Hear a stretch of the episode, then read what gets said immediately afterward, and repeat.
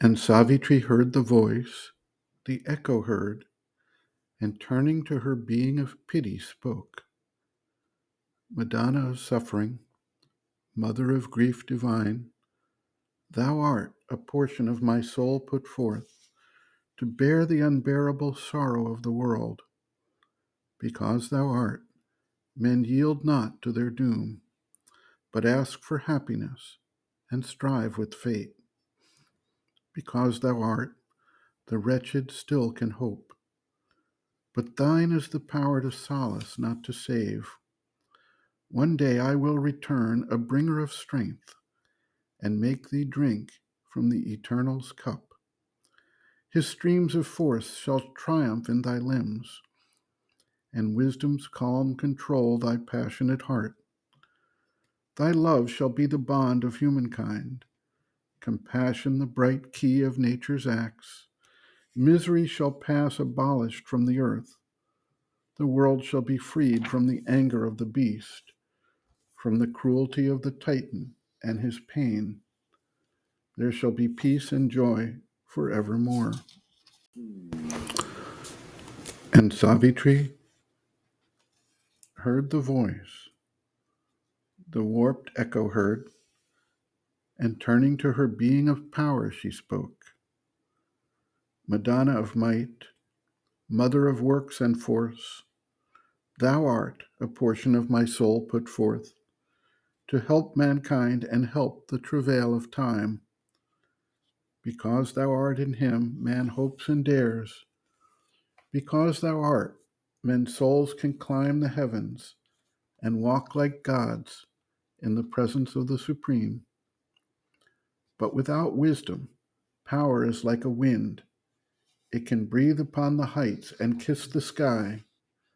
It cannot build the extreme eternal things. Thou hast given men strength, wisdom thou couldst not give. One day I shall return a bringer of light. Then will I give to thee the mirror of God. Thou shalt see self and world as by him they are seen reflected in the bright pool of thy soul. Thy wisdom shall be vast, as vast thy power. Then hate shall dwell no more in human hearts, and fear and weakness shall desert men's lives. The cry of the ego shall be hushed within. Its lion roar that claims the world as food, all shall be might and bliss and happy force.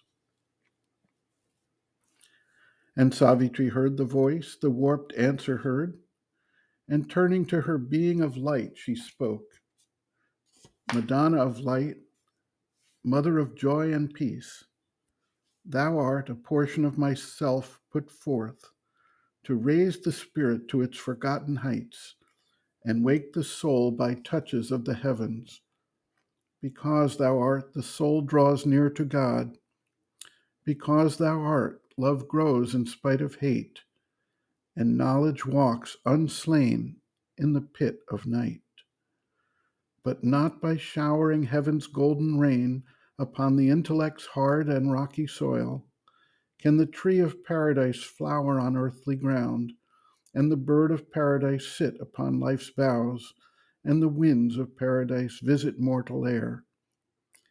Even if thou rain down intuition's rays, the mind of man will think it earth's own gleam, his spirit by spiritual ego sink, or his soul dream shut in sainthood's brilliant cell, where only a bright shadow of God can come. And Savitri heard the voice, the warped answer heard, and turning to her being of light, she spoke Madonna of light, mother of joy and peace, Thou art a portion of myself put forth to raise the spirit to its forgotten heights and wake the soul by touches of the heavens. Because thou art, the soul draws near to God. Because thou art, love grows in spite of hate, and knowledge walks unslain in the pit of night. But not by showering heaven's golden rain upon the intellect's hard and rocky soil can the tree of paradise flower on earthly ground, and the bird of paradise sit upon life's boughs, and the winds of paradise visit mortal air. Even if thou rain down intuition's rays, the mind of man will think it earth's own gleam, his spirit by spiritual ego sink, or his soul dream shut in sainthood's brilliant cell, where only a bright shadow of God can come. His hunger for the eternal thou must nurse, and fill his yearning heart with heaven's fire, and bring God down into his body and life. One day I will return his hand in mine, and thou shalt see the face of the Absolute. Then shall the holy marriage be achieved. Then shall the divine family be born. There shall be light and peace in all the worlds.